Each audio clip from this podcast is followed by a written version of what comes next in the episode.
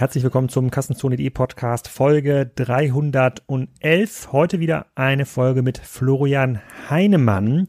Wir haben heute Morgen gesprochen, live im K5 TV von Jochen Krisch. Da konnte man also live zuschauen, wie wir den Podcast produzieren über die Themen Farfetch. Wo steht das Unternehmen eigentlich? Ähm, ist es zu hoch bewertet?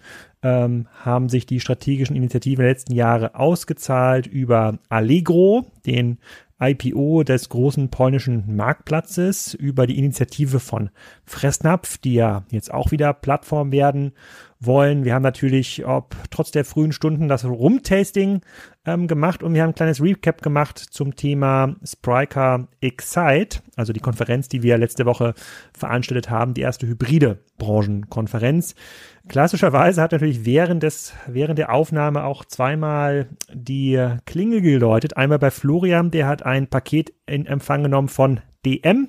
Da musste er kurz aufstehen, kleine Unterbrechung im Podcast und auch bei mir kam der Postbote, der äh, hat äh, unter anderem eine Lieferung gebracht von hakle.online. Da kann man jetzt nämlich Toilettenpapier im Abo bekommen. Da muss man sich nicht mehr ärgern im Supermarkt, wenn da das Regal leergeräumt ist. Funktioniert super und für die, die es wissen wollten, natürlich super weich, vierlagig. Ab fünf Lagen ist es ein Buch, hat mir jemand bei Twitter geschrieben. Und auch diese Folge wird wieder unterstützt, nämlich von apinio.com.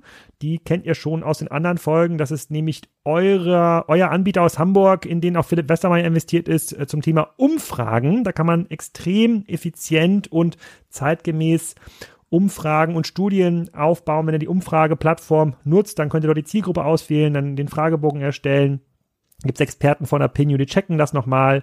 Die Opinion übernimmt dann die Rekrutierung der äh, Teilnehmer, die sofort antworten. Die Daten werden dort gecleant und nach wenigen Minuten kann man dann schon die Ergebnisse der Umfrage bekommen. Also wirklich das, was man heutzutage braucht. Kein mega langes Projekt mehr mit einem Marktforschungsinstitut, sondern zeitgemäß digital das ganze Thema Umfragen behandelt. Apinio.com. Ich verlinke das natürlich nochmal in den Show Notes und ähm, ich erinnere euch auch nochmal ganz am Ende des Podcasts an diesen Partner. Ihr habt aber auch in den weiteren Folgen noch Gelegenheit, Apinio kennenzulernen. Jetzt aber erstmal rein in die Folge mit Florian Hannemann. Wir haben uns diesmal auch gut vorbereitet, konnten auch noch mal ein bisschen tiefer in die Zahlen gehen. Da habe ich mir gestern noch mal die 400 Seiten Allegro IPO Prospekt angeschaut oder überflogen, sage ich mal.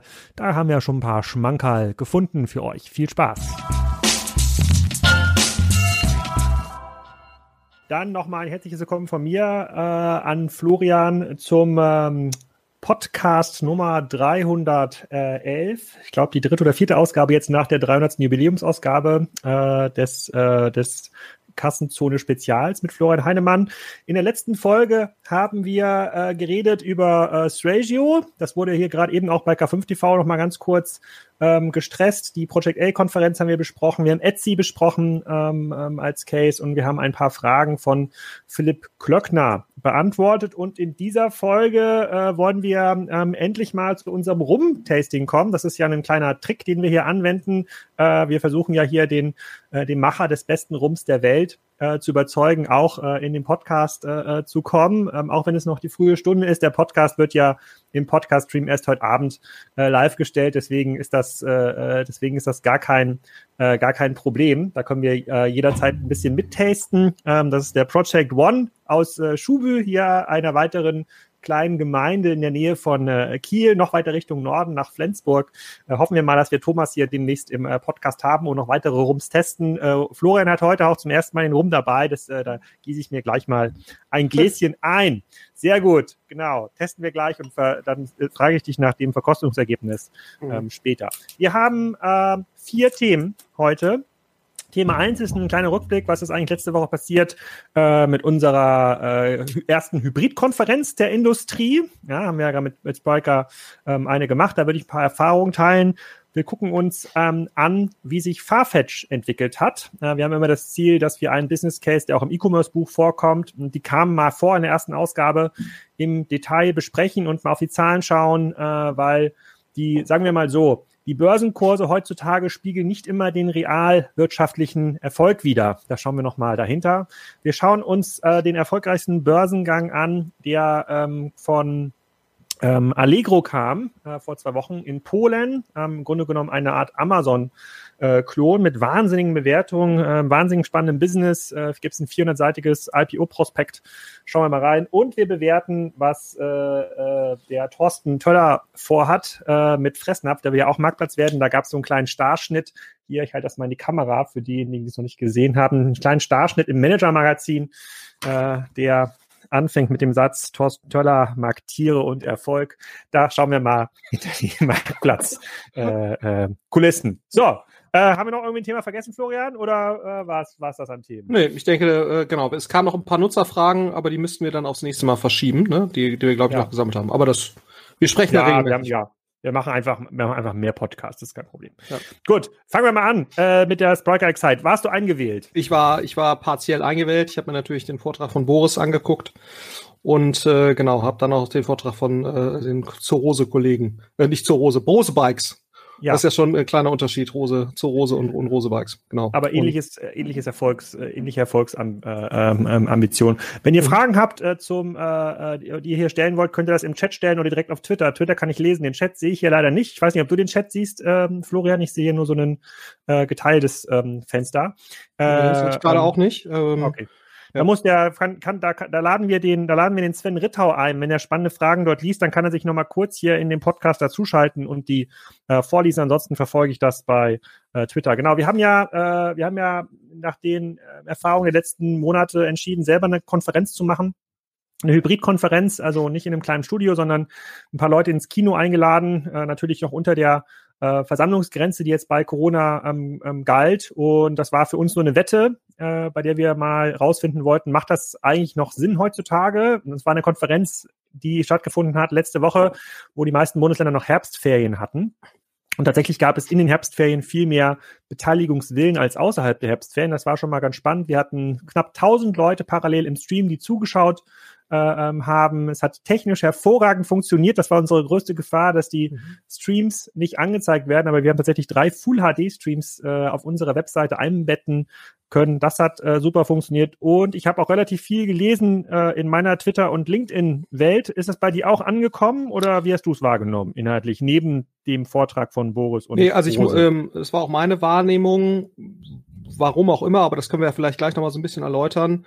Ähm, äh, ich fand das bei Bits and Pretzels, was ja auch ein Event war im, im September, fand ich das auch sozusagen wahrnehmenswert, ne, dass die relativ stark stattgefunden haben, parallel auf, auf Twitter und natürlich auch auf LinkedIn. Ähm, nicht ganz so stark, wie ich das bei euch wahrgenommen habe, zumal Bits and Pretzels ja schon nochmal eine andere Dimension auch äh, ist, äh, was, was Speaker-Anzahl und sowas angeht. Was ganz spannend war, bei der Demexco zum Beispiel habe ich das gar nicht mitbekommen. Also wenn ich da nicht im Kalender drin stehen, äh, stehen gehabt hätte, jetzt ist eigentlich Demexco, hätte ich das gar nicht wahrgenommen, wenn du überlegst, dass da sonst 40 bis 50.000 Leute sich physisch hinbewegen, fand ich das schon frappierend und ich fand das jetzt bei euch wahrnehmenswert und das ist natürlich auch ein ziemlich interessantes Learning, das wahrscheinlich nur partiell relevant ist, was auf der Konferenz tatsächlich stattfindet in dem Moment, sondern auch ein Learning sozusagen für Leute, die sowas machen wollen, dass man sich eigentlich mindestens genauso viele Gedanken oder zumindest mal substanzielle Gedanken dazu machen sollte. Was findet parallel zu der Konferenz nochmal ähm, an sozusagen Social Media Coverage statt. Und da habt ihr ja sehr viel experimentiert. Ne? ihr wart, glaube ich, auch auf Twitch. Ja. Was ich ganz spannend fand mit, mit irgendwie Jonas Hummels und äh, Vincent, Vincent äh, ja. ähm, von, von, von Spriker selbst. Ähm, äh, äh, ne? Also das würde mich auch mal interessieren, sozusagen, äh, was, ob ihr da irgendwas äh, sehen könnt, äh, ob es jetzt Sinn macht, ein B2, hartes B2B-Thema, was ja jetzt auch sozusagen an Sexiness Grad äh, mal abgesehen von solchen etwas nerdigeren Kollegen wie dir, mir oder äh, Jochen Krisch oder so, äh, äh, sonst ja eher geringeres Sexappeal hat, äh, ist ja schon die Frage, ob sowas auf, auf äh, Twitch eigentlich sinnvoll ist, ähm, sowas zu covern. Ähm, aber da, da, aber ich glaube, was, was man generell festhalten kann, und ich glaube, das fand ich nochmal ganz spannend, nicht nur eine Konferenz eben zu machen, sondern eben sich parallel eben auch darum zu kümmern, was, was findet davon in welcher Form, ähm, insbesondere bei LinkedIn und Twitter statt. Ja, ja also gut, gut funktioniert hat, ähm, Twitch komme ich, komm ich gleich nochmal zu, gut funktioniert hat Chatroulette. Äh, mhm. Das habe ich bei der Bits and Bretzels kennengelernt. Das ist Richtig. das Tool, was äh, vor, naja, ich glaube, vor zehn Jahren so einen sehr unrühmlichen äh, PR-Effekt erzeugt hatte im, äh, im Weltmarkt. Also eines der schnellst wachsenden Anwendung damals noch in der Desktop-First-Welt, wo man per Zufall Leute kennenlernen konnte. Ich glaube, das war die Geburt der Dickpics. Mhm. Ähm, aber im B2B-Bereich funktioniert das extrem gut. Also so eine Art Speed-Dating äh, on Steroids, äh, wo man dann äh, alle drei Minuten einen neuen Gesprächspartner hier fürs Interface bekommt. Man weiß nicht, wie der heißt, man muss sich kurz vorstellen. Äh, und äh, das hat für sehr viel Spaß gesorgt, hat sehr vielen Leuten äh, gefallen, haben mir teilweise über 100 Leute parallel bei Chatroulette, also in so einem Speed-Dating-Raum äh, auf unserer. Aber habt ihr dafür wirklich Chatroulette genutzt ja. oder war das ein anderes ja. Tool? Okay. Chatroulette ist jetzt ein B2B-Anbieter. Der bietet das Lustig. professionell an. Man kann das kaufen, quasi diese mhm. Dienstleistung. Mhm. Und, äh, und Switch war, äh, das, das ist natürlich ein Experiment erst mal gewesen. Wir müssen jetzt mal selber lernen, wie macht man dafür Programm. Aber wir hatten initial im Twitch-Stream natürlich auch äh, wegen Jonas Hummels, äh, der dann eine gewisse Bekanntheit hat, ähm, 40, 50 Leute, die parallel Twitch geguckt haben. Also Vincent Böning und Jonas Hummels haben die Excite geguckt, darüber so ein paar Witze gemacht, sofern man denn Witze machen kann über so ein trockenes Thema wie E-Commerce. Und das haben sich 40, 50 Leute angeguckt und äh, ähm, das hat mir gut gefallen. Ich glaube, da geht auch die Reise hin. K5 TV, Twitch, das ist ja mhm. quasi äh, eine, ähnliche Ebene. Und wir werden das jetzt auch bei der PACON am Freitag mache ich das mit Vincent. Wir gucken uns live die Packon mhm. an, mal mittags eine Stunde und dann nachmittags noch mal eine Stunde und kommentieren das live. Ich teile dann den, äh, den Stream, in der wir die Packon anschauen und kommentieren und äh, schlechte Witze machen. Das teile ich noch mal bei, äh, bei Twitter. Aber ähm, wir haben da, äh, das, war, das hat gutes Feedback erzeugt und man muss da, glaube ich, auch ein bisschen ja. experimentieren. Und ähm, genau, das soziale Echo, das du angesprochen hast, das äh, wird sich jetzt natürlich jetzt in den nächsten ein, zwei Wochen noch weiterziehen, weil wir sehr viel Content vor Ort produziert haben, Videos produziert haben, die mhm. sich jetzt natürlich verlängern. Und ich glaube, das ist auch nochmal ein interessantes Medien. Learning. Also vielleicht einmal diese, diese Netzwerkkomponente, ne, die ihr jetzt eben mit Chatroulette ja abgebildet habt. Wir werden das auch versuchen im Rahmen der PackCon. Ähm, da nutzen wir dieses Run the World Tool, die eben auch die Möglichkeit haben, dass man Speaker im Nachhinein eben äh, treffen kann und dass man so eine Art, ähm, äh, dass man eben so eine Art nochmal informelleren Austausch äh, ermöglicht. Ne, da gibt es auch so ein Tool, das heißt YoTribe, die machen das auch, damit werden wir auch experimentieren. Ähm, aber ich glaube, das ist eigentlich eine sehr spannende Zeit, gerade weil sozusagen, ich glaube, die Wissensvermittlung online, das klappt, ne? So, da, äh, und äh, aber sozusagen, ob sozusagen die Netzwerkkomponente sich in irgendeiner Weise abbilden lässt, also die, die soziale, das ist nochmal eine andere Frage. Und ich glaube, da sind solche Sachen, wie, wie ihr jetzt mit Chatroulette das versucht habt, wir werden das jetzt versuchen. Ähm, äh, ich glaube, dass, äh, da sollten wir noch mal ein bisschen drüber sprechen. Da merke ich auch, dass da sehr viele Nachfragen kommen von anderen, äh, weil da, wenn das wirklich funktionieren sollte, dann wäre es natürlich sozusagen noch mal ein ganz wesentlicher Grund dafür, eben keine physischen Events mehr oder viel weniger physische Events oder so wie ihr das jetzt gemacht habt, ein kleines, ausgewähltes physisches Event.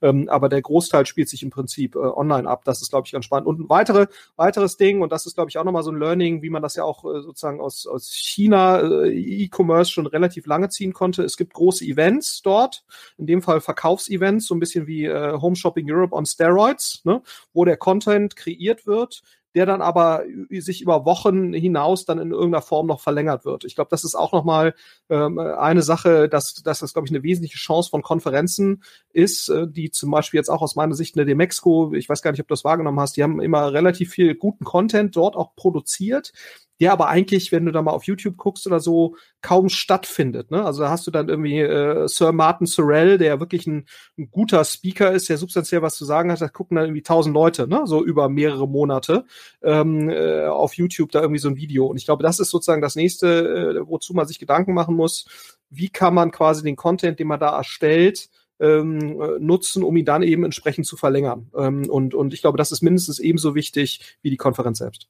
Genau, da vielleicht noch ein letztes Wort zu dem Hybridformat. Du hast es gerade eben schon genannt, ausgewählt vor Ort. Also wir hatten von, wir hatten fast 1500 Leute, die sich registriert hatten und davon wollten 300 auch jetzt mitten in Corona vor, dort auch vor Ort sein. Mhm. Und äh, dann konnten wir natürlich auswählen und sagen, okay, wir haben aber nur Platz für 50, 60 Leute. Äh, mehr gibt der Raum quasi nicht her. Wir haben da mehrere Kinos gemietet und mit den Abstandsregeln äh, ging einfach nicht mehr. Und ähm, das war aber hat, hat gut funktioniert, damit die Speaker, die vor Ort waren, nicht in den leeren Raum oder vor eine Kamera sprechen mussten. Das ist eine sehr, das erzeugt ja immer ein sehr, sehr statisches Vortragsformat. Ähm, und es erzeugt auch eine Begierde, äh, dahin zu kommen. Und das fand ich gar nicht schlecht. Also diese Art von Hybrid ähm, Setup, was ja wie ein TV-Studio funktioniert. Ähm, da würde ich jetzt erstmal weiter drüber nachdenken und äh, da kann auch nächstes Jahr die Reise hingehen. Auch äh, ohne Corona-Regeln würde ich wahrscheinlich ähm, äh, im nächsten Jahr ähm, macht wahrscheinlich ein primär hybrides Format mit einer kleinen Gruppe vor Ort, vielleicht dann 200 Leute und die meisten im Stream, ähm, sehr mhm. viel Sinn. So, Jetzt aber zurück zu den echten Corona-Effekten, äh, nämlich zu Farfetch. Mhm. So, der Farfetch-Börsenkurs hat sich ja hier äh, äh, wieder fast dem Ausgabe, über den Ausgabepreis äh, äh, genähert. Äh, die, waren quasi fast bei Null äh, zum Start der Corona-Pandemie, sind jetzt wieder äh, ganz weit oben und das äh, lockt natürlich äh, uns Hobbyanalysten hinter der Hecke hervor, um mal genau zu schauen, was die eigentlich, äh, was die eigentlich machen. Ich lese mal zum Intro vor, wie sich Farfetch eigentlich selber definiert weil der ein oder andere, äh, äh, ich sag mal, wir sind jetzt ja auch nicht die Fashion Addicts, die äh, mit äh, dem Hermes-Rucksack ins Büro äh, gehen und kaufen nicht täglich bei Farfetch. Deswegen erzähle ich einfach mal, was die machen. Also, ähm, Farfetch Limited is a leading global platform for luxury fashion, for the luxury fashion industry. Our mission is to be the global platform for luxury fashion, connecting creators, curators, and consumers. Today, the Farfetch Marketplace connects customers in over 190 countries with items from more than 50 countries and nearly 1,300 world best brands. Also ein klassisches Marktplatzmodell, was sich dem Inventar von ähm, Luxusboutiquen bedient und die online für alle verfügbar macht. Darüber habe ich geschrieben in, äh, ähm, ich überlege gerade mal, das war schon 2017. Äh, ich hab, äh, da haben einen Kassenzonartikel geschrieben, ist Farfetch das nächste Fab.com? Und für alle, die ein bisschen länger im E-Commerce unterwegs sind und sich an Fab.com erinnern, wissen, das ist kein Erfolgsvorbild, sondern eher ein Beispiel für Unternehmen, die nicht so gut äh, ähm, ähm funktioniert haben. Und meine Kernkritik war damals und auch in einem Jahr später hat sich das nochmal wiederholt, dass man, wenn man ein Geschäftsmodell aufbaut, was auf einem sterbenden Retail basiert und auch Luxus-Modeboutiquen dünnen sich aus weltweit, also auf einem kaum zu kontrollierenden Inventar in sterbenden Boutiquen und daraus äh, so eine Art Lebensverlängerung macht als Online-Marktplatz. Wenn man das an die Börse äh, bringt, ähm, hat das für mich wenig Hand und Fuß und wir gucken uns gleich nochmal die Zahlen äh, ganz genau an, ähm, äh, was die machen. Wie schätzt du so ein Modell ein? Du hast ja mit Marktplätzen schon relativ viel zu tun gehabt und du wirst jetzt wahrscheinlich bereuen, dass äh, die, ihr nach Contorion und Tireno nicht weitergemacht habt mit E-Commerce-Modellen, wenn, wenn man jetzt die aktuellen Bewertungen sieht. Aber wie schätzt du so ein Modell wie Farfetch ein? Hm, ja, also ich weiß gar nicht, ob ich das vielleicht ganz kurz vorneweg, ich weiß gar nicht, ob ich das bereuen würde. Ne? Also wir sind ja auch weiter E-Commerce engagiert. Ja. Äh, wir sind ja auch weiter im, im E-Commerce engagiert. Also wir haben ja auch gerade uns jetzt äh, vor drei Jahren an Lampenwelt beteiligt, zum Beispiel äh, im, im Private Equity Segment. Damit sind wir ja sehr happy äh, und die entwickeln sich jetzt natürlich auch sehr gut. Ähm, äh, haben wir auch auf der auf der Pacon äh, präsent nochmal. Ähm, ich glaube, was mein mein Kritikpunkt ist ja nur, es ist relativ schwierig und daran halte ich auch weiterhin fest, auf eine gewisse Flughöhe im E-Commerce zu kommen. Das ist ja sozusagen das das Problem. Ne? Also wenn du auf einer gewissen Flughöhe bist, wie das in Lampenwelt ist, sich dann entsprechend weiterzuentwickeln, ähm, das ist kapitaleffizient vermutlich machbar in, einem, in gewissen Segmenten, insbesondere in denen, wo man sich halt klar differenzieren kann von einem, von einem Amazon, wie das in Lampenwelt kann. Ne? Wir haben uns auch gerade beteiligt an Gartenhaus, äh, auch im Rahmen von unseren Private Equity Co-Investment-Aktivitäten. Ähm, da kann man das auch recht gut, weil eben äh, sozusagen das auch eine Service-Komponente beinhaltet, relativ komplexe Kaufprozesse. Also das vielleicht mal vorneweg. Was Sebastian Arendt auch im Kassenzone-Podcast war. Richtig, genau. Kann man also sagen, da, dass der Kassenzone-Podcast äh, zu so einem Investment dann führt oder das zumindest, das zumindest nicht äh, kaputt gemacht hat? Genau, also letzteres ist zutreffend. Ja. Nein, dass es dazu geführt hätte, das, das, kann man, das kann man nicht sagen. Also de, de, facto machen wir sowas ja immer mit Private Equity Partnern zusammen, in dem Fall mit 3i, die da der klare äh, sozusagen Senior-Partner sind und wir sind dann der Junior-Partner, der sich eben darum kümmert, gewisse Dinge äh, dort mit, mit anzustoßen, anzuschieben. Äh, ähm, aber es hat zumindest mal das Investment nicht kaputt gemacht. Ja, also ich ja, ja. den Podcast auch umgeschickt äh, nachher und gesagt, hier guck mal, was das für ein toller, äh, toller CEO ist. Das ist doch genau die richtige Entscheidung. Äh, genau, aber jetzt zurück zu dem, was halte ich von generell von diesem Marktplatzmodell ähm, Farfetch? Ähm, und man muss ja dazu sagen, kommen wir ja gleich nochmal zu, die haben das Modell ja mittlerweile deutlich, deutlich angepasst. Äh, das werden wir jetzt mal äh, diskutieren gleich noch. Aber erstmal das ursprüngliche Modell sehe ich auch kritisch. Ne? Ich meine, du hast ja bei Marktplätzen generell das Thema. Ähm, wie kriegst du sozusagen Leute wieder auf deine Seite. Und das bekommst du ja eigentlich nur, indem du eine sehr gute User Experience generierst ne? Äh, und natürlich auch gute CRM-Maßnahmen machen kannst, in irgendeiner Form Kampagnen äh, oder so, die alle ja letztendlich darauf basieren, dass du dein Inventory oder dein Assortment, ne, dein, dein, Produktangebot in irgendeiner Form attraktiv präsentieren kannst. So und ähm, um eben Anreize zu schaffen. Und das ist natürlich bei Marktplätzen, die ja letztendlich ihr, ihr Assortment nicht unter Kontrolle haben, ne? weder die Preispunkte noch die Darstellungsform. Du kannst natürlich gewisse Regeln setzen, aber es ist natürlich für Leute, die sich, die jetzt sozusagen äh, Assortment inszenieren wollen, ist es, ist das bei einem Marktplatz natürlich sehr, sehr schwer, weil ein großer Teil der Wertschöpfung der Inszenierung eben nicht von dem Marktplatz selbst erfolgt, sondern eben vom, ähm, von dem Merchant, also dem, dem, dem Anbieter äh, letztendlich auf dem Marktplatz. Und, und das ist, äh, ist natürlich immer schwierig, ne? So, und, ähm, und da kannst du natürlich, du, du bist also immer auf Partnerschaften mit Marktplatzpartnern angewiesen. Ähm, die müssen dann eben bei dir mitmachen, ne? so um, um das eben entsprechend zu gestalten. Und ich meine, das hat Farfetch ja dann auch ein Stück weit versucht, indem sie sagen, wir arbeiten nicht nur mit den Boutiquen, sondern wir erlauben eben auch den Monomarken direkt bei uns zu verkaufen ähm, und, und versuchen darüber eben zuverlässigere Inszenierungspartner zu bekommen. Und so lässt sich ja auch die Strategie, die sie jetzt heute machen, äh, erklären.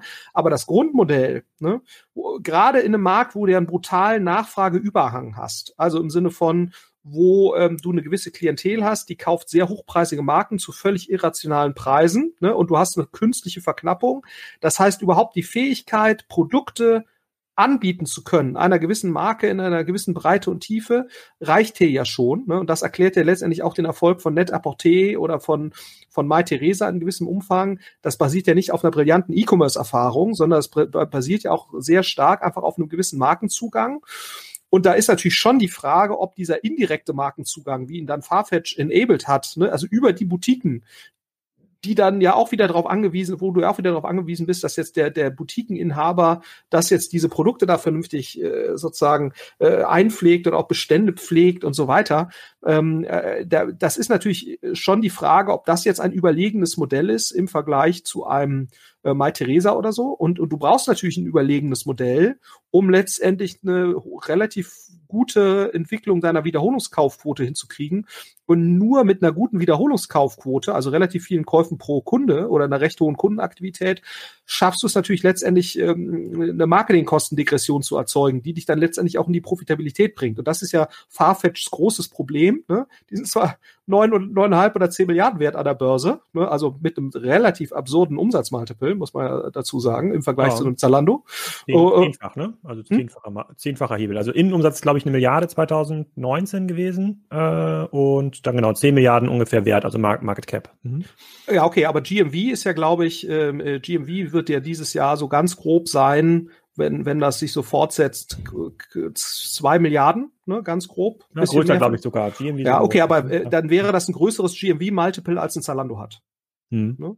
So, und das bei einem Wachstum, was ein bisschen größer ist als Zalando, ne, wo man sich aber schon streiten kann. Und Zalando ist profitabel, ne? Und, und äh, sozusagen, wo man sich schon streiten kann, ob dieses Umsatz- oder GMV-Multiple angesichts sozusagen ja der strukturellen Schwäche des Modells. Ne? Also wenn du bei zwei Milliarden GMV immer noch nicht profitabel bist, ist schon die Frage. Aber wie gesagt, wir reden ja gleich nochmal um die, über die strategische Weiterentwicklung, aber generell. Genau, aber bleiben wir mal ganz kurz, bleiben wir mal ganz kurz bei den Zahlen, damit das quasi auch jeder einfach mit, mitverfolgen kann. Ich habe hier mal die, äh, sozusagen auf marketwatch.com mal die Übersicht ähm, äh, ähm, geöffnet von 2015 bis 2019. Also ähm, 2018 602 Mil, äh, Millionen Euro in Sales, ähm, 2019 G eine Milliarde. Also Au nee, nee, nee, nee, also das ist, glaube ich, der sozusagen der direkte äh, Review aus, aus meiner Sicht. Also nicht, äh, okay. nicht, mhm. nicht GMV. Okay. Ähm, aber gucken wir uns gleich, gucken gucken wir uns gleich nochmal an.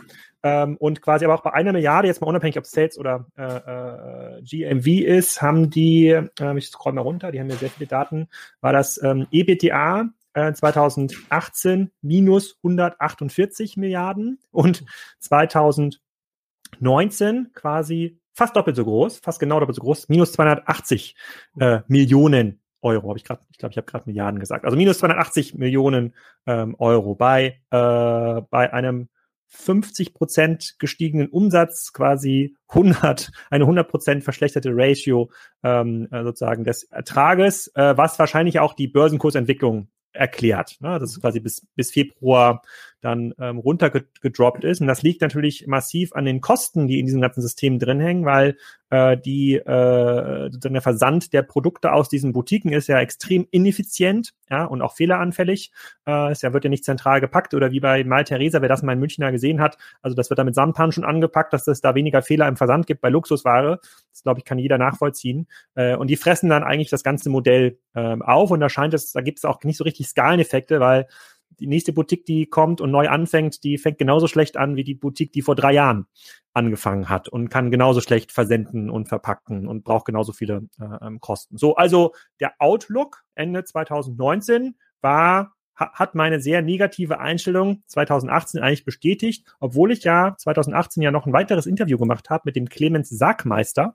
Mhm. Das ist äh, der, der betreibt mehrere ja, Luxusboutiquen in Österreich, äh, klassischer äh, Farfetch-Kunde, äh, sagt, für ihn funktioniert das. Also für ihn damals erzeugt Farfetch einen Mehrumsatz, den er ohne Farfetch so nicht generieren ähm, könnte. Aber in Summe gab es halt, war eins plus eins minus drei. Ja? Es hat quasi Geld äh, es hat Geld gefressen. So, was hat sich denn jetzt geändert?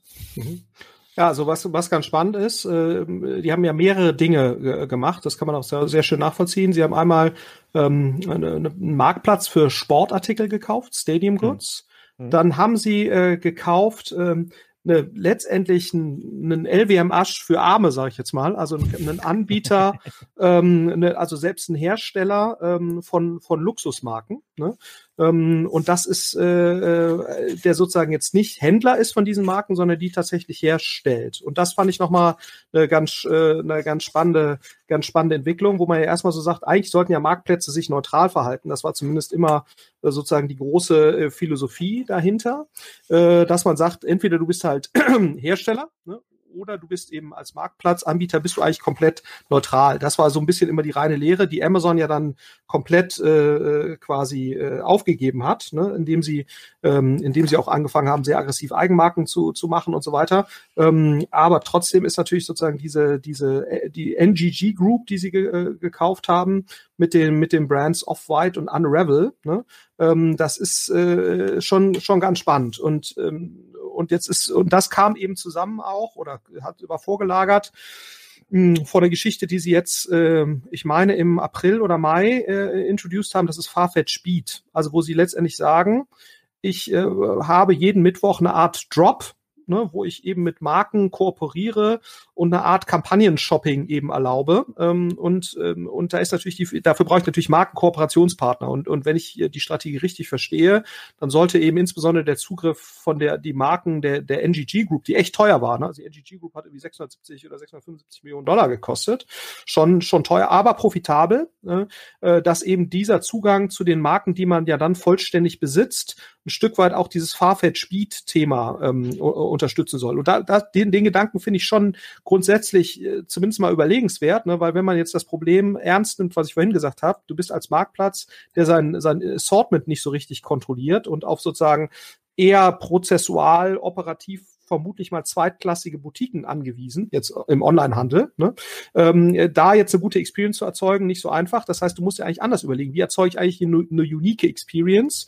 Und da ist natürlich sozusagen der Gedanke des Drops, ne, den man ja sehr stark aus dem, aus dem Sport äh, kennt, ne, wo dann ja, was ich, irgendein Sportler XYZ oder äh, Musiker äh, äh, äh, A jetzt irgendwie gemeinsam mit Adidas irgendeinen Schuh oder irgendwas, irgendein Produkt entwickelt. Der, der Gedanke ist ja nicht doof, weil du natürlich damit was Uniques erzeugst. Die Frage ist eben, wie gut das im Luxussegment funktioniert. Ne?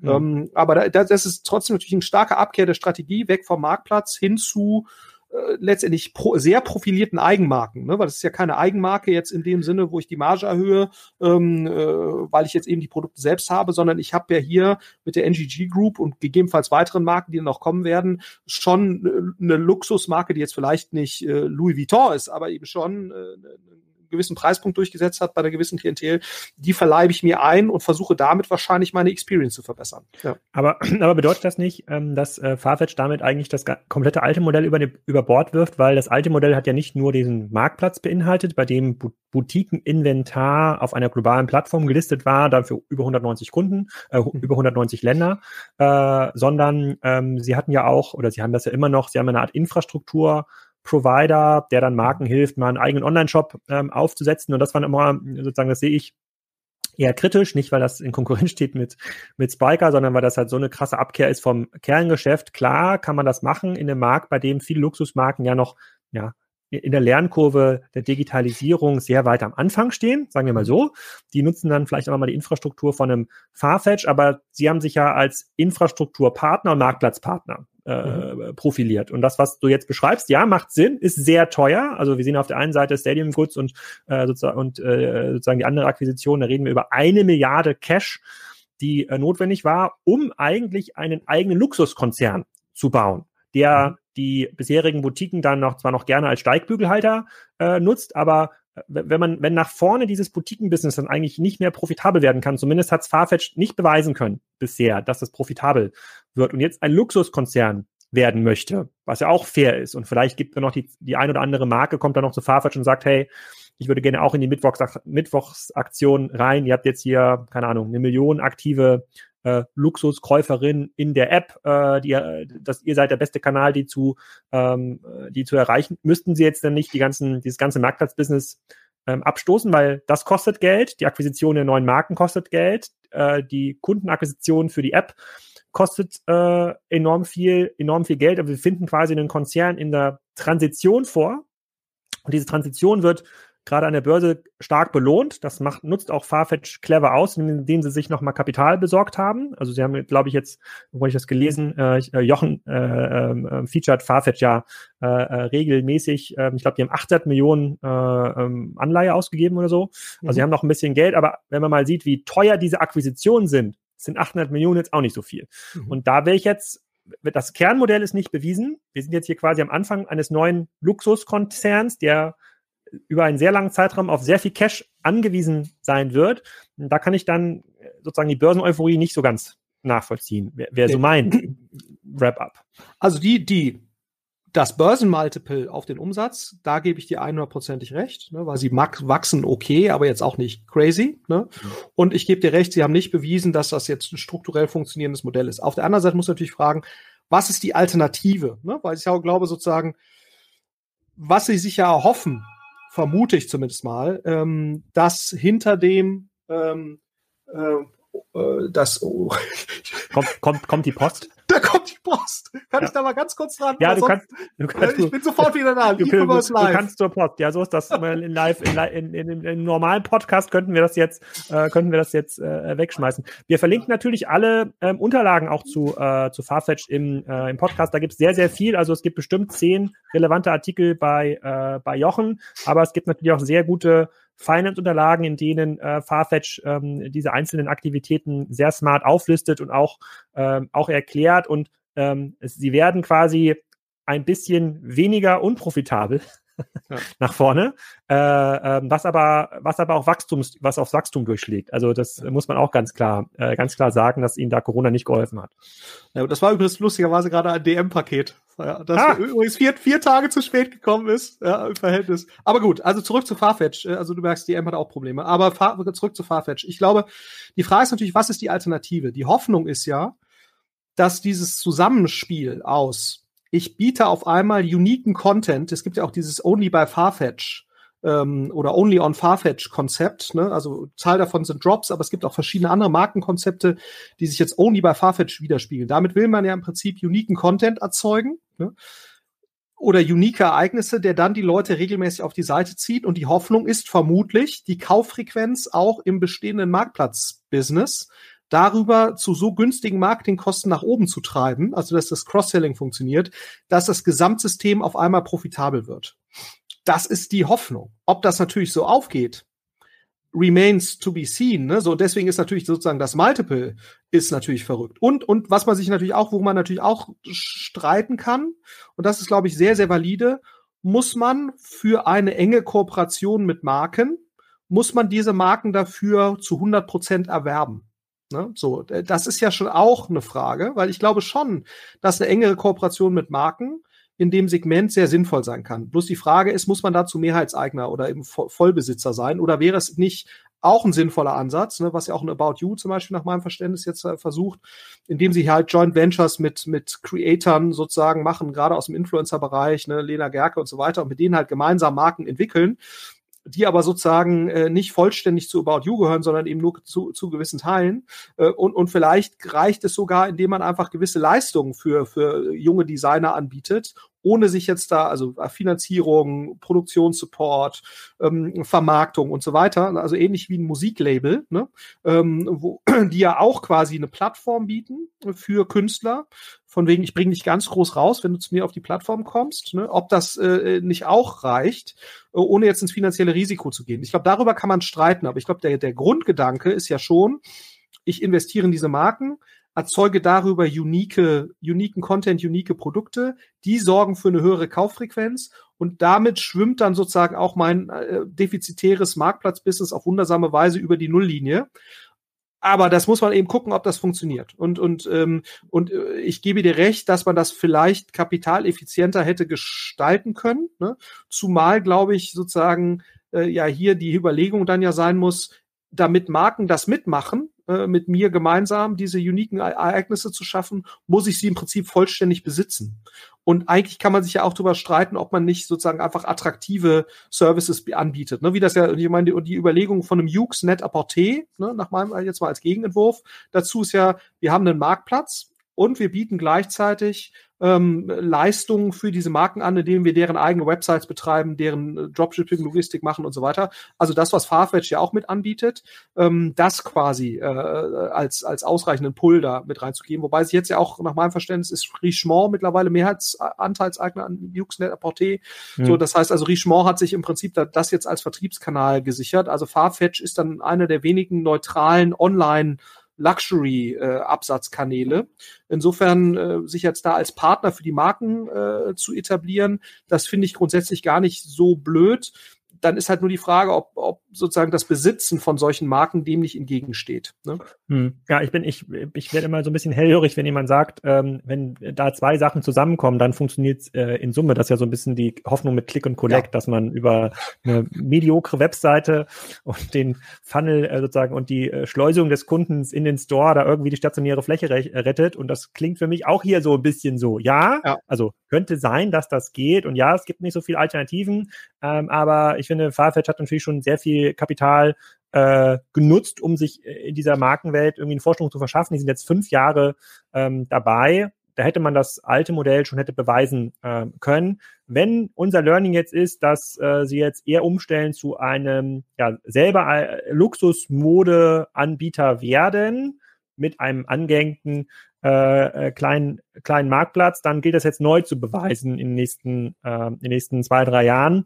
Und ich finde auch die Idee mit den Drops, ich weiß jetzt gar nicht, ob das schon während Corona, ich glaube im Februar haben sie es angekündigt, ich weiß gar nicht, ob sie es jetzt auch gemacht haben im letzten halben Jahr oder ob das noch auf der, äh, auf der Landingpage nur so angekündigt äh, wurde. Das finde ich alles smart finde ich richtig, aber wenn ich mir so anschaue, was da pro Monat an Cash durchgeht, hui, hui, hui, ja. da weiß ich nicht, ob so eine Mittwochsankündigung in der App ausreicht. Um das, das zu, aber um eine spannende Sache, die natürlich auch noch angekündigt haben, und das, ähm, ich weiß nicht, ob du das gesehen hattest, die sagen ja auch sehr, 35 äh, Prozent des Luxury-Marktes in 2019 basiert auf chinesischen Consumern. Ne? Mm, ja. Und 70 Prozent von diesen 35 Prozent, also was ich, bisschen 20 und, und ein bisschen, die sind wiederum erfolgt, als Chinesen auf Reisen waren. Hm. Eigentlich ganz spannend. So. Und das heißt, die sagen quasi, also neben sozusagen den wirtschaftlichen Problemen, die ja tendenziell auch dazu führen, dass weniger unnötige Dinge gekauft werden. Nichts anderes ist ja, ist ja Luxus, ist ja letztendlich unnötige Dinge zu sehr hohen Preisen. Äh, da fangen die Leute natürlich an, ein bisschen stärker drüber nachzudenken. Dazu kommt dann quasi nochmal, dass, wenn ich das richtig rechne, mehr als 20 Prozent der Chinesen, also das, der absoluten Marktnachfrage wegfällt, weil Chinesen nicht mehr reisen dürfen. Und da ist ja auch ein strategischer Ansatz von ähm, Farfetch zu sagen, wir werden quasi der Brückenkopf für Luxusmarken nach China wo bisher wohl nur äh, ein unterentwickeltes Filialnetz vorliegt und, und sozusagen auch die, die Marken nur partiell äh, über die Online-Shops äh, das machen. Da gibt es so einen Shop, der heißt Seku. Ich weiß nicht, ob du den wahrgenommen hast, da ist auch JD beteiligt, äh, die ein ähnliches Modell fahren wie, ähm, äh, wie Farfetch. Aber ah, eben mit, dem, aber mit, dem, äh, mit dem chinesischen, die sind profitabel, genau, ja. sind profitabel. Äh, sind auch Teil des Glore-Indexes von, von Jochen der Jochen hat so einen Riecher, ist unfassbar. Also, ist unfassbar. da nicht investiert im Glore-Index, also weiß ich nicht. Ich bin ja investiert im Glore-Index. Ah. Ja, nein, auf jeden Fall der, äh, ähm, äh, da, das ist eigentlich ganz, ganz spannend und da verspricht sich Farfetch aber auch, äh, dass sie da eben Partner der Marke werden können. Und das widerspricht aber natürlich so ein bisschen so, wir werden selbst jetzt Luxuskonzern. Hm. Ähm, aber das fand ich nochmal ganz spannend. Äh, äh, müsste man auch mal verfolgen, wie sich das eigentlich materialisiert. Ähm, also funktioniert das quasi äh, Online-First-Partner für Marken in China zu werden, also in dem okay. Segment. Ja. Gut, wir merken uns also, äh, äh, wir können an Farfetch lernen, wie digitales Omnichannel aussieht ähm, und sind dort äh, weiter nicht 100% überzeugt, aber äh, honorieren die Entwicklung und strategischen, äh, strategischen äh, Neuentwicklungen der letzten, des letzten halben Jahres ja. und äh, durch die äh, sozusagen wieder normale Bewertung oder auf den neuen Höchststand können sich ja noch ein bisschen Geld aufnehmen. Da bin ich mir ziemlich sicher, dass wir in einem Jahr nochmal ein Update äh, also, äh, machen. Wenn man eine Sache wirklich von Farfetch lernen kann, und ich glaube, das ist äh, auch nochmal ein ganz relevanter, total unterschätzter Punkt, dann ist das, welchen Wert Storytelling oder Qualität des Storytellings in Richtung von Analysten oder größeren Investoren äh, auf die Marktbewertung hat. Ich glaube, das ist sozusagen die Relevanz von, ne, wenn du jetzt anguckst, ein Unternehmen wie Zooplus, was für mich immer so der, Geg der Gegenpol ist, ne, also ähm, wachsen sehr gut und so weiter, aber der Börsenkurs dümpelt eigentlich darum, ne, im Verhältnis zu dem Ding, ne? also weil zu Plus ja echt rock solid, ne? äh, da verbessert sich jede KPI jedes Jahr quartalsweise so. Und dann siehst du den Börsenkurs und denkst so, wie kann das eigentlich sein, ne? dass deren Entwicklung leider, finde ich, der Substanz hinterherhinkt und dann siehst du sowas wie Farfetch und merkst so, ja, echt viele Baustellen, ganz interessante Ansätze, aber wenig bewiesen und dann so ein Multiple, das zeigt ja im Prinzip, welchen Unterschied Storytelling des CEOs auch machen kann. Ja, so und das ist ja generell ein europäisches Problem, dass die Multiples auf Basis von substanziellen Indikatoren deutlich schlechter sind als im, im, im, im angloamerikanischen äh, Bereich, ne, weil offenbar die Differenz äh, äh wahrgenommene Storytelling und wahrgenommene Vision ist. Ne, so, also sicherlich vielleicht auch größere Vision. Aber das ist für mich eigentlich das, das absolute Kernlearning von, von äh, Farfetch, weil ein das natürlich dann in die Lage versetzt, auch wieder Geld zu raisen, um dann wirklich den, die Differenz zwischen Substanz und Wahrnehmung zu schließen, ne? oder die Lücke. Ähm, weil das ist ja sozusagen die Wette, die du jetzt gerade gehen musst als Anleger. Äh, wir schieb, man schiebt da Geld rein. Ähm, zuletzt eben diese 800 Millionen und damit wird dann wirklich diese Vision äh, äh, Wirklichkeit. Ne? Und das finde ich schon nochmal einen ganz spannenden Gedanken, gerade in einem ja eher konservativen deutschen Kontext. Ähm, oder der, der, der, der, der Jochen will sich hier nochmal, der hat es nicht ja. auf Mute gestellt. Ja. Jetzt wurde Jochen doch gerade nochmal kurz reinge, ja.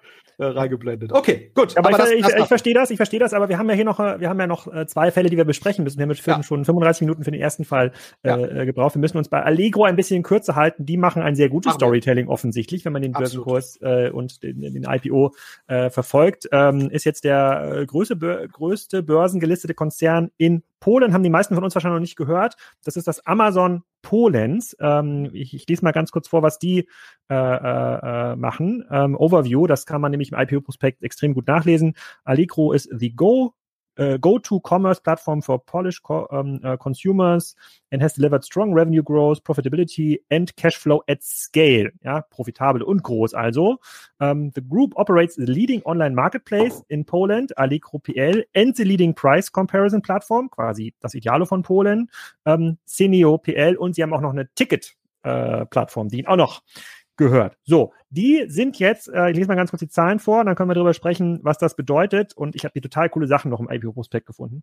Also, das GMV, ja, der Außenumsatz, äh, liegt bei, äh, äh liegt bei 7,5 Milliarden Dollar. Ähm, der Innenumsatz liegt bei, äh, liegt bei ungefähr 700 Millionen Dollar. Der EBITDA des Innenumsatzes liegt bei 356 Millionen Dollar. Also genau das Gegenteil von Farfetch. Ja, mhm. wachsen sehr solide, sind riesig und drucken die drucken Geld, äh, sind jetzt an die Börse gegangen äh, mit diesen Zahlen und ähm, wir haben ja immer Slot, hier wird immer Slotty und US-Dollar und Euros irgendwie vermischt, deswegen will ich jetzt nichts Falsches sagen, aber der, die Börsen, der Börsenkurs, der, der liegt irgendwo zwischen 15 und 20 Milliarden Marktkapitalisierung. Und zwar ähm, äh, harte Euro, ne?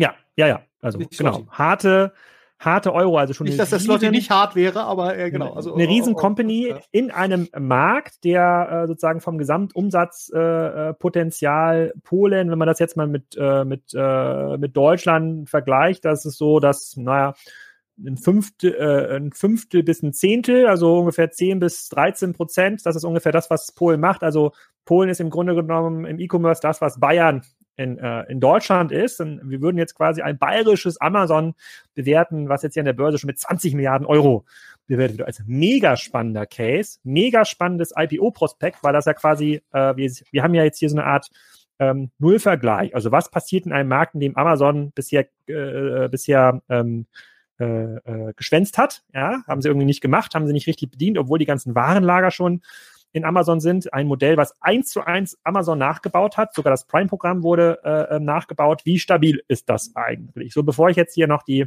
ganzen Feinheiten aus dem äh, Börsenprospekt zitiere, wollte ich erstmal hier die äh, sozusagen die Meinung äh, des Lehrers einholen, damit ich danach, den, danach dir nach dem Mund reden kann. Sag doch mal. Sehr gut. Bist, sehr hast gut. du auch Anteile gekauft von Allegro? Ja, ich bin lustigerweise bin ich an Allegro indirekt beteiligt, weil ich an einem der Private Equity Fonds beteiligt bin, die sich an Allegro beteiligt haben.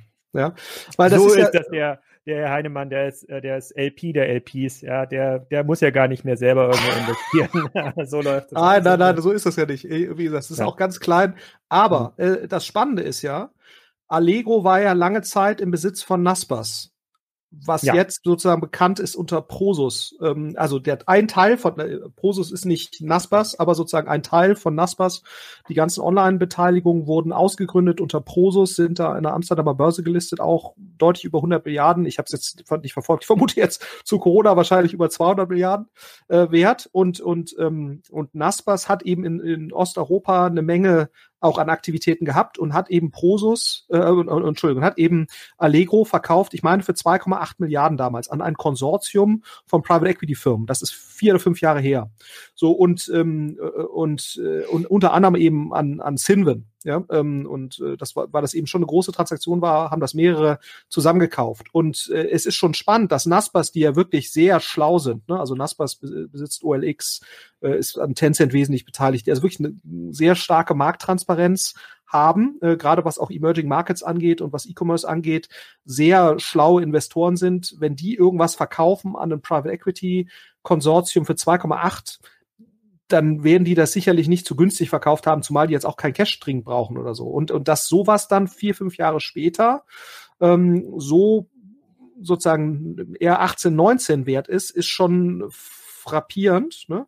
Ähm, also ich glaube, an sich ist Allegro ein super Modell. Und du siehst ja auch an BOL in Holland, ne? äh, das ist ja so ein bisschen das Äquivalent. Äh, nach meinem Verständnis ist BOL noch stärker Händler. Ähm, als, ähm, als Allegro. Allegro hat eher einen Marktplatz, also du hast ja häufig, die Modelle sind ja nicht mehr in sich sortenrein. Ne? Du hast ja immer eine Mischung aus einem gewissen Teil, den du selbst handelst und einen Teil, den, den sozusagen Merchants handeln. Nach meinem Verständnis ist BOL stärker Händler, als das Allegro der Fall ist und Allegro eben stärker Marktplatz.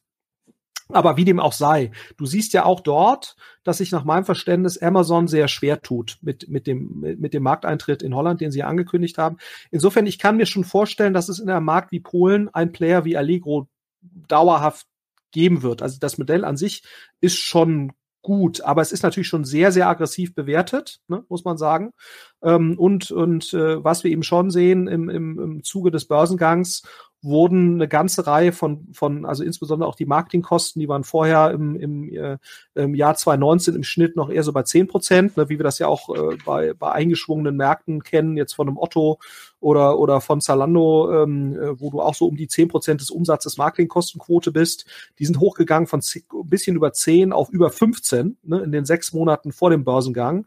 Also 50-prozentige Steigerung der Marketingkostenquote ja, das kann man mal machen, um mehr Kunden zu gewinnen, aber ob die dann wirklich auch alle mehr kaufen, zumal die ja schon eine brutale Marktpenetration haben. Ne? Also Neukundenakquise für Allegro in Polen, muss man ja sagen, das passiert wahrscheinlich schon äh, zu sehr, sehr hohen Grenzkosten. Und da muss man sich schon fragen, ob das so schlau ist. Ne? Und gleichzeitig äh, sind auch die Logistikkosten äh, sehr stark gestiegen. Also die waren auch eher so neun Prozent vom Umsatz vorher.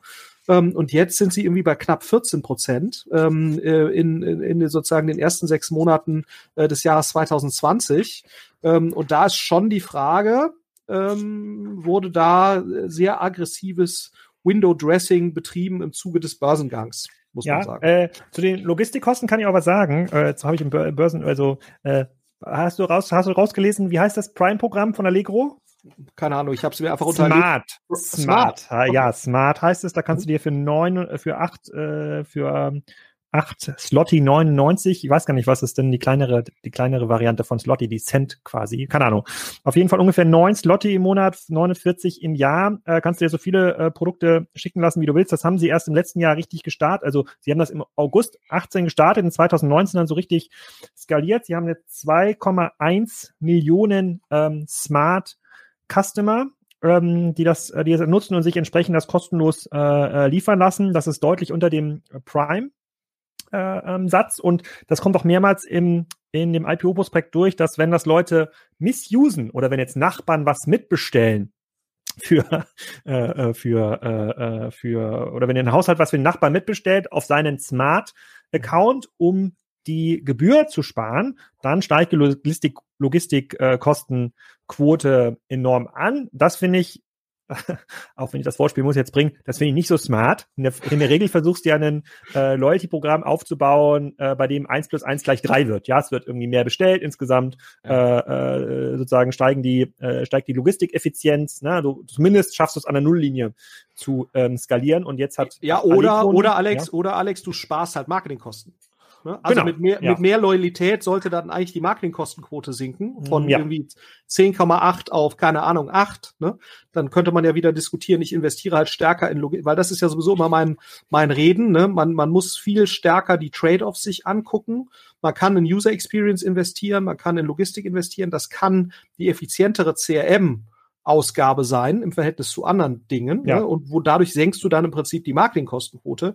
Aber wenn du natürlich beides nach oben drehst, die Marketingkostenquote und die Logistikkostenquote parallel, dann äh, muss man sich sicherlich schon drüber Gedanken machen, ob damit jetzt eigentlich die Programmziele erfüllt werden. Ja, ja aber ich, ich, ich, ich nehme jetzt mal ein Argument aus der Farfetch-Story. Äh, äh, das ist ja Teil der Story. Ja, das okay. ist ja im Grunde genommen, äh, brauchst du jetzt diese Zahlen äh, sozusagen, um einen Traum darzustellen, der an der Börse schon mal vorbewertet wird, um dir den Cash-Zufluss zu sichern, der die, äh, die Institutionalisierung dieses Traums möglich macht. Ja, so jetzt, jetzt so schließt sich so, so schließt sich der, der, Kreis. Der, der, Kreis. Genau, so schließt sich der Kreis. Aber äh, du hast ja gerade gesagt, die Ausschöpfung in Polen ist schon relativ hoch. Da haben sie auch ja. ganz spannende ähm, Zahlen ähm, genannt, weil es wirklich erinnert mich eins zu eins an die Amazon-Argumentation. Sie sagen, es ist natürlich das bekannteste Brand in Polen ähm, wo, zum Thema E-Commerce. 43 Prozent der polnischen Consumer starten die Produktsuche auf Allegro, also ähnlich wie wir das auch in Amazon Deutschland sehen, und nur noch 17 Prozent bei Google und ich glaube, Google ist ja auch die dominante Suchmaschine in, äh, in Polen. Da sieht man, dass da ja. Google quasi auch ähm, äh, dieser Revenue Stream wegstirbt, auch in Polen, nicht nur in, in Deutschland. Deswegen sind die Google-Zahlen in Summe auch nicht mehr so schön.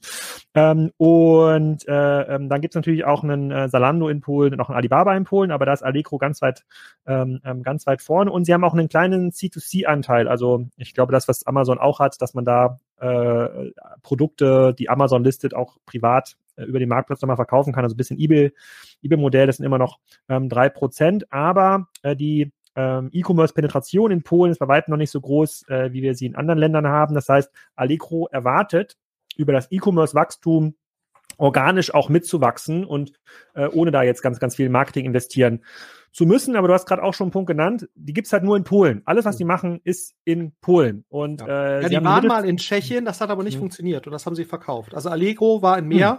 osteuropäischen Märkten.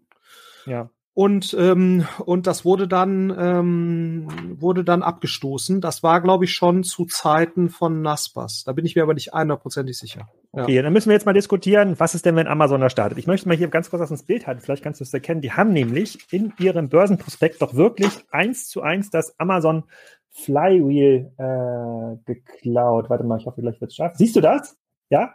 So, das haben die nämlich geklaut. Äh, das ist ja eins zu eins das Flywheel. Ich lese es mal gerade vor für diejenigen, die ähm, äh, das Flywheel, die jetzt äh, das E-Commerce Buch von mir nicht gelesen haben und das Flywheel im Kopf haben. Ja, da geht es quasi eine große, also beste Auswahl, Preis und Delivery Experience führt zu sehr vielen loyalen Kunden. Viele loyale Kunden führen zu einer großen Merchant äh, ähm, Base und ähm, das führt natürlich dann zu einem Anstieg der, äh, der Auswahl wieder. Ne? Sozusagen, das verstärkt sich und äh, wenn man die Kunden und die Merchants, die haben nämlich das Flywheel weiterentwickelt, das hat mich natürlich fasziniert. Hier, ich zeige das auch mal ins Bild. Äh, wenn man nämlich die, äh, die äh, Kunden und die Merchants mit Financial Services äh, supportet, also ähm, Warenvorfinanzierung macht für die Merchants und ja, ähm, Kauf auf Raten zum Beispiel für die Kunden anbietet, dann kann man das Ganze nochmal beschleunigen. So, also ganz klassisch, also das E-Commerce 101 spielen die dort, waren die ersten, sind auch entsprechend groß. So, jetzt mal äh, die Frage an dich äh, als alter Spieltheoretiker. Morgen wacht Amazon auf und sagt sich, ach, Polen ist eigentlich doch ein ganz spannender Markt. Wir haben ja schon unser ganzes Lager in Polen. Wir machen uns jetzt mal die Mühe und übersetzen. Äh, äh, wir, wir machen nicht nur einen weiteren Reiter auf Amazon.de, bei dem man quasi auf Polnisch umstellen kann. Das war ja, glaube ich, auch mal äh, eine Zeit lang in Deutschland so. Äh, sondern wir machen jetzt mal einen richtig aggressiven Marktzugang in Polen, so wie es jetzt ja auch in Niederlanden passiert. Ähm, welchen Effekt hätte das aus deiner Sicht auf Allegro? Mhm. Also vermutlich mehrere.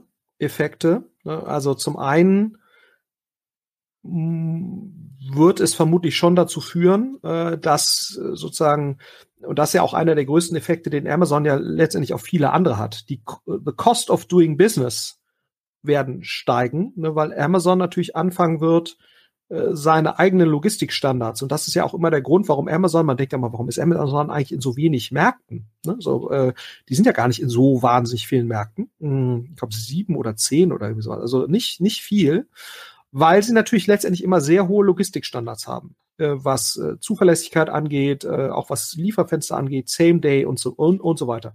So, und in dem Moment, wenn Amazon natürlich, und das, das ist ja auch das, was alle anderen E-Commercer, weil Amazon natürlich den Standard dann letztendlich irgendwann definiert, ähm, alle anderen E-Commercer dazu zwingt, wahnsinnig viel in Logistik zu investieren. Und ich weiß nicht, wer das, wer das auf dem Schirm hat, aber Amazon hat eine steigende Logistikkostenquote. Bei ja massiv zunehmenden Umsätzen steigt trotzdem der prozentuale Anteil der Logistikkosten. Und der Grund dafür ist ja, dass Amazon eben brutal in die, die äh, eigene Experience äh, auf der Logistikseite in, investiert. So und, und zwingt damit natürlich alle anderen, dem gleich zu ziehen. Ne? Äh, und das ist ja auch sozusagen einer der Hauptgründe, was für, was für ein Amazon oder für ein, äh, Entschuldigung, was für ein Zalando und für ein, für ein Otto und so weiter äh, nicht so einfach ist ähm, weil sie im Prinzip hinter der Logistik-Experience von Amazon hinterherhängen und ja auch der Logistik-Experience, die sie dann wiederum für ihre Marken, äh, äh die auf dem, auf dem Marktplatz anbieten oder die, die Marktplatzanbieter bereitstellen. Ne? Sowas wie FBA, ähm, äh, das eben für die, äh, für die Marktplatz-Teilnehmer ähm, bereitzustellen, ist ja auch wieder ein, ein riesen Investitionsbedarf, der daraus folgt und, und natürlich auch die ganze äh, Nahraumlogistik. Ne? Also Amazon hat ja sehr viel Logistik. Bestandteile eben wegverlagert von, von außerstädtischen Lagen in innenstädtische Lagen, weil natürlich nur so solche Sachen wie Prime Now, genau Lieferzeitfenster überhaupt gewährleistbar sind. So, das kommt dann natürlich auf Allegro auch alles zu. Plus natürlich die Marketingkostenquote. Ne? Also äh, Amazon zum Beispiel ist in sehr, sehr vielen Kategorien der größte Advertiser auf Google. Auch gerade natürlich im Google Shopping Bereich, ne, also mit Abstand der größte Advertiser im Google Shopping Bereich. Das treibt für alle anderen Marktteilnehmer die Marketingkosten nach oben und die sind jetzt sowieso für die Marktdominanz von Allego sind die Marketingkosten nach meinem Verständnis oder nach meinem Dafürhalten äh, mit 15 Prozent auf dem, auf dem Umsatz sind sowieso relativ hoch. Das heißt, die sind sehr aggressiv ähm, und und das wird noch mal weiter wahrscheinlich dann zunehmen. Und und äh, also insofern, es wird nicht einfach äh, für Allegro und ich würde vermuten, dass diese Art von Profitabilität und auch diese Art von Wachstum ne, ähm, dass die in Zukunft dann schwieriger werden würde. Und man darf ja nicht vergessen, ja klar, du hast ein Amazon, aber auch ein About You, ein Zalando, für die sind alle, äh, die osteuropäischen Märkte äh, sind für die relevant. Ne? So, und, und die sind da sehr aktiv. Ähm, also insofern äh, hast du, glaube ich, äh, das ist ja immer das Ding, ne? Äh, wie, wie, sagte Jeff Bezos so schön, your margin is my opportunity. Ne? Und wenn du natürlich diese Zahlen siehst als Robert Gens oder diese Zahlen siehst als Jeff Bezos oder Tarek Müller, dann sagst du natürlich, boah, das ist ja, das ist ja sensationell. Ne? Ähm, äh, da, da, muss, da muss ich eigentlich mal hin. Ne? So. Ähm, hm. und, äh, und, und dann wird's nicht, wird's nicht schöner. Ne? Okay, wir merken uns aber, äh, ich, wir müssen unbedingt noch den Thorsten Töller kurz okay. besprechen. Ich, ich hätte noch, äh, vielleicht können wir noch mal einen kleinen Anhang machen in der nächsten Folge zu Allegro. Ich habe da noch ein paar andere Sachen gefunden. Ähm, ich verlinke aber erstmal das IPO-Prospekt und wir sammeln vielleicht auch spezifische Allegro-Fragen mal für die nächste Folge. Wir machen im November die nächste Ausgabe. Vielleicht auch wieder bei K5 TV, das weiß ich nicht genau. Ähm, äh, und zwar, wir müssen hier festhalten, wir haben hier ein extrem äh, großes, profitables Unternehmen, also sehr profitables Unternehmen, bei dem aber die Profitabilität sinkt. Ja, das wurde hoch bewertet. Und wir haben mit Farfetch ein Unternehmen, das sein Geschäftsmodell noch gar nicht nachgewiesen hat, ganz viel Geld verliert, aber weniger verliert als im Vorjahr komparativ. Und äh, beides wird aber von der Börse ähm, gerade äh, hoch bewertet. Die sucht sich das jetzt gar nicht aus. Auch ein Zeichen dafür, dass sehr viel Kapital äh, am Markt äh, passiert. Ähm, und ähm, ich finde aber, dass äh, Farfetch, und da, da muss man, glaube ich, auch mal einen einen, äh, eine Lanze für Farfetch äh, brechen. Farfetch hat für mich viel mehr Vision und auch Möglichkeiten nach vorne sich zu entwickeln und zu etablieren, während Allegro eigentlich einem sehr saturierten, klar abgrenzbaren Markt nicht ja. erklären kann, äh, warum sie sozusagen die Amazon-Welle überstehen ähm, sollten. So würde ich das mal. Würdest du das supporten, bevor wir hier den Starschnitt besprechen von ja, Thorsten Töller? Ja, also äh, gut, man muss das, man sieht ja an BOL, es ist doch nicht so einfach für Amazon. Hm, aber ich glaube, wenn man auf einen fünf bis zehn Jahreszeitraum guckt und wenn Amazon halt wirklich will, ne, ich glaube, das muss man eben auch nochmal sagen, wenn Amazon halt wirklich massiv investiert, so und ähm, dann wird's auf jeden Fall ungemütlich. Das kann man, das kann man. Also die Wahrscheinlichkeit, dass es besser wird für Allegro und man, es muss ja besser werden in Zukunft, um solche Bewertungen zu rechtfertigen, die ist sicherlich bei Farfetch klarer gegeben, die Wahrscheinlichkeit, als bei Allegro. Bei Allegro ist die Wahrscheinlichkeit, dass es eher schlechter wird, sicherlich die dominante. Hm. Okay, Thema Marktplätze bleibt hier bei unserem letzten Thema auch äh, äh, bestehen. Normalerweise bekommen ja die äh, Leute im Manager-Magazin immer ordentlich aufs Maul. Aber in diesem Fall äh, hat Thorsten Töller zwei Freunde gefunden unter den Redakteuren, die geschrieben haben, wir erfinden Fressnapf komplett neu. Auch Corona konnte das Wachstum von Thorsten Töllers Kette für Tierbedarf nicht stoppen. Jetzt baut der Gründer einen Marktplatz im Internet, der die digitale Konkurrenz stoppen soll. Der Hauptgegner Amazon. So. Mhm. Thorsten Töller wird als interviewt, äh, als, äh, ist, der ist ja auch ein super erfolgreicher Typ, also nichts gegen Thorsten äh, Töller, äh, ja. großer Fan. Ähm, der hat uns aber erzählt, ähm, dass der Anteil oder auch bestätigt, dass der Anteil ähm, digital von Fressnapf bei gerade mal fünf Prozent liegt. Also die werden 2020 gerade mal 140 bis 150 Millionen Euro äh, Umsatz machen. Äh, ein äh, Zoo Plus liegt 2020 wahrscheinlich bei fast zwei Milliarden, also 1,7 Milliarden ähm, ähm, ungefähr. Und jetzt sagt er, die große Strategie, wir erfinden uns neu, wir bauen einen Marktplatz. Wir wollen der Marktplatz werden rund um das Thema Haustier. Gassi gehen, der richtige Hundetrainer. Wir wollen jedes Bedürfnis äh, für den Tierhalter erfüllen. Ja, da da habe ich mir gedacht, das lese ich dem Florian mal vor. Wenn er äh, vor lauter Lachen nicht vom Stuhl gefallen ist, äh, wäre ich mal gespannt, was er dazu sagt. Ja, also ich glaube, erstmal muss man natürlich festhalten, das merkst, merkst du ja wahrscheinlich. Noch mal hier in die Kamera, dann kann sich das jeder auch angucken, wie Thorsten Töller vor einem Einkaufswagen mit einem Hund. Also schön hätte es die Bravo äh, nicht, äh, nicht drucken können. Äh, generell muss man ja sagen, und das merkst du sicherlich auch im eigenen Haushalt, aber das merkst du sozusagen auch darüber hinaus, Corona hat sehr dazu geführt, dass äh, sozusagen nochmal deutlich mehr Tiere angeschafft wurden. Ne? Also Homeschooling und, und so weiter, Konzentration auf weniger Sozialkontakte hat zu deutlich mehr Tier sozusagen äh, Haltertum äh, geführt und das ist natürlich direkt dann auch etwas, was was äh, Fressnapf und Thorsten Toller hilft und das ist ja auch grundsätzlich grundsätzlich gut und ich glaube den den Anspruch, der da formuliert wird, ähm, den muss ja auch ein Fressnapf haben. Ne? den muss, ich meine, das ist ja eine ähnliche Diskussion, wie, wie, wie wir sie auch zu DM hatten. Ähm, Fressnapf muss ja eigentlich den Anspruch haben, größer zu sein oder besser zu sein als Zooplus. Das muss ja, muss, muss ja der Anspruch sein, ne? So. Ähm, und äh, jetzt ähm, haben die natürlich schon eine gewisse Zeit lang diesen Anspruch und bisher ist natürlich überschaubar viel passiert. Also bisher war ja online für Fressnapf in meiner Wahrnehmung eher so ein ähm, Mitnahmegeschäft.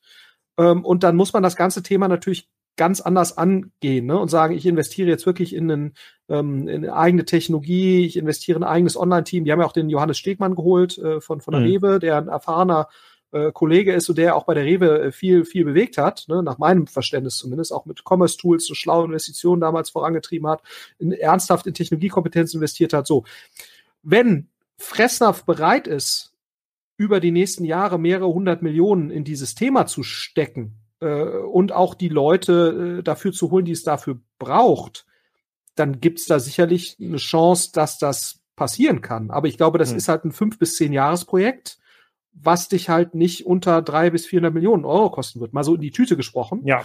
Und da darf halt nicht viel schiefgehen. Und die Frage ist, ob man bereit ist, das, diesen Weg zu gehen. Zumal du natürlich, und das darf man bei Fressnapf immer nicht vergessen, du hast eine große Komplexität bei Fressnapf, anders als beispielsweise bei einem DM dass eben äh, nach meinem Verständnis alle oder zumindest mal der Großteil der Läden, die Fressnapf betreibt, sind Franchise-Nehmer, die da die Besitzer sind dieser Läden. Das ist, glaube ich, nicht in jedem Land so, aber ich glaube, in Deutschland ist das größtenteils so. Müsste man, müsste man mal nachlesen. Und das macht, ja.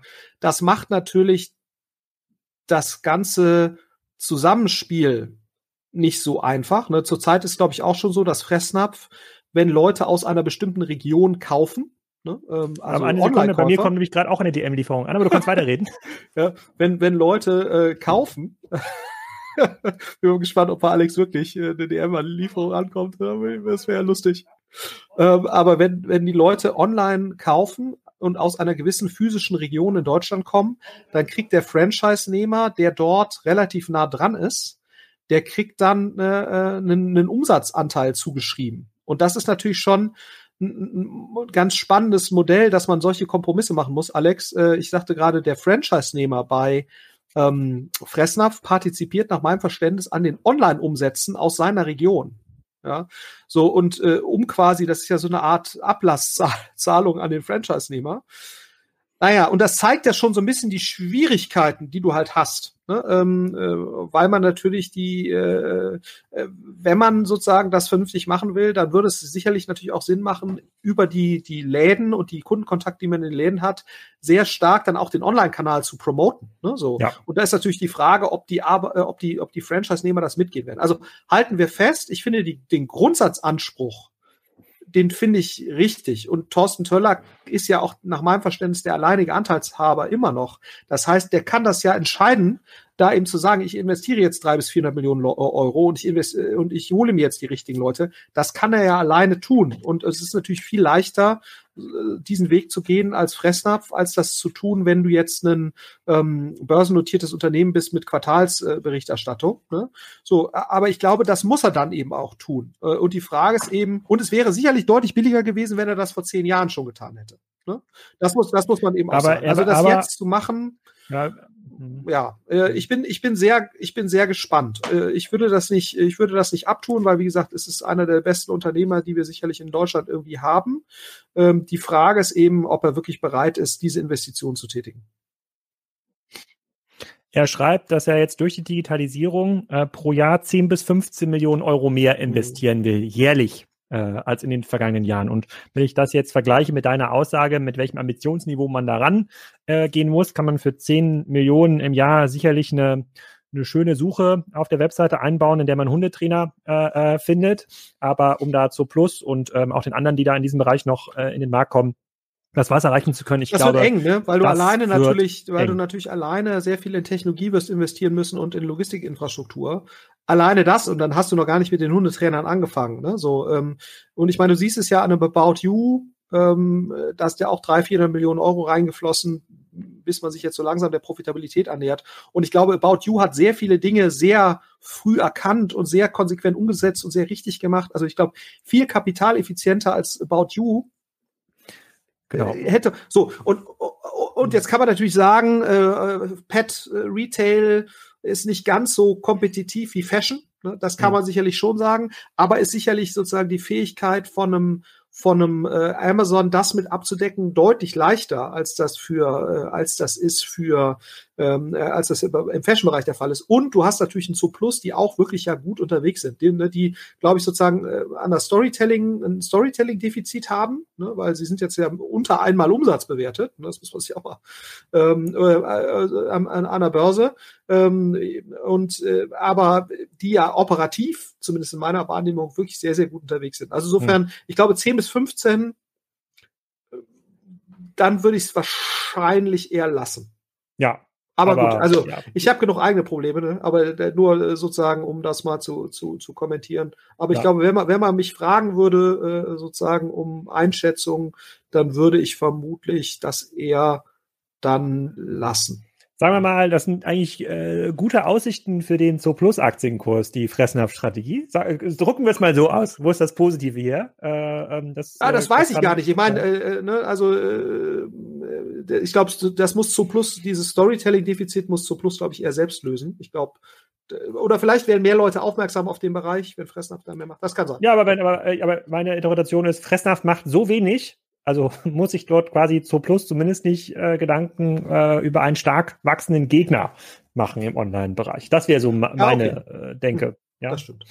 So, ich, ich weiß nicht genau, ich glaube, wir werden hier gleich ausgeblendet aus dem K5-Stream. Ich weiß nicht genau, wie das funktioniert. Wir sind jetzt schon hier äh, 70 Minuten am, äh, am Quatschen. Ich hoffe, es hat wieder allen gefallen. Wir haben noch ein paar Themen, über die wir wieder in die nächste Folge äh, äh nehmen müssen. Oder Jochen ist dabei, der wird uns jetzt korrigieren. der hat hier schon an der Tafel mit dem Rotstift mitgeschrieben und wird hier gleich nochmal noch mal ein paar, paar Zahlen gerade ziehen.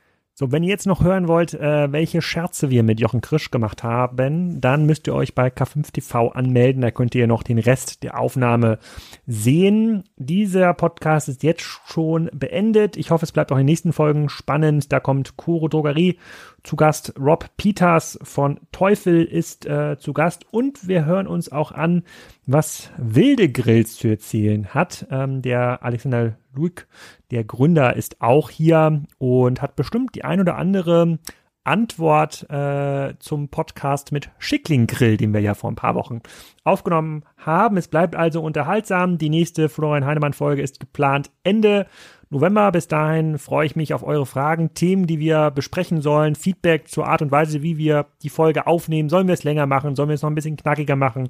Wir haben jetzt ja 40 Minuten über Farfetch geredet. Ist das zu lang? Ist das genau richtig? Also da sind wir auf euch angewiesen. Ähm, wir nehmen da auch Themen mit. Wir haben schon noch ein bisschen Themenliste, die wir durchgehen wollen. Ich hoffe, bis dahin ist ähm, Wish äh, online, also die IPO ja jetzt auch gerade und da warten wir noch auf die Unterlagen, dann können wir das durchsprechen. Das ist bestimmt nochmal ein mega spannender ähm, Case. Und ich hoffe, ihr hattet jetzt eine gute Stunde Unterhaltung und wünsche euch noch eine schöne Woche.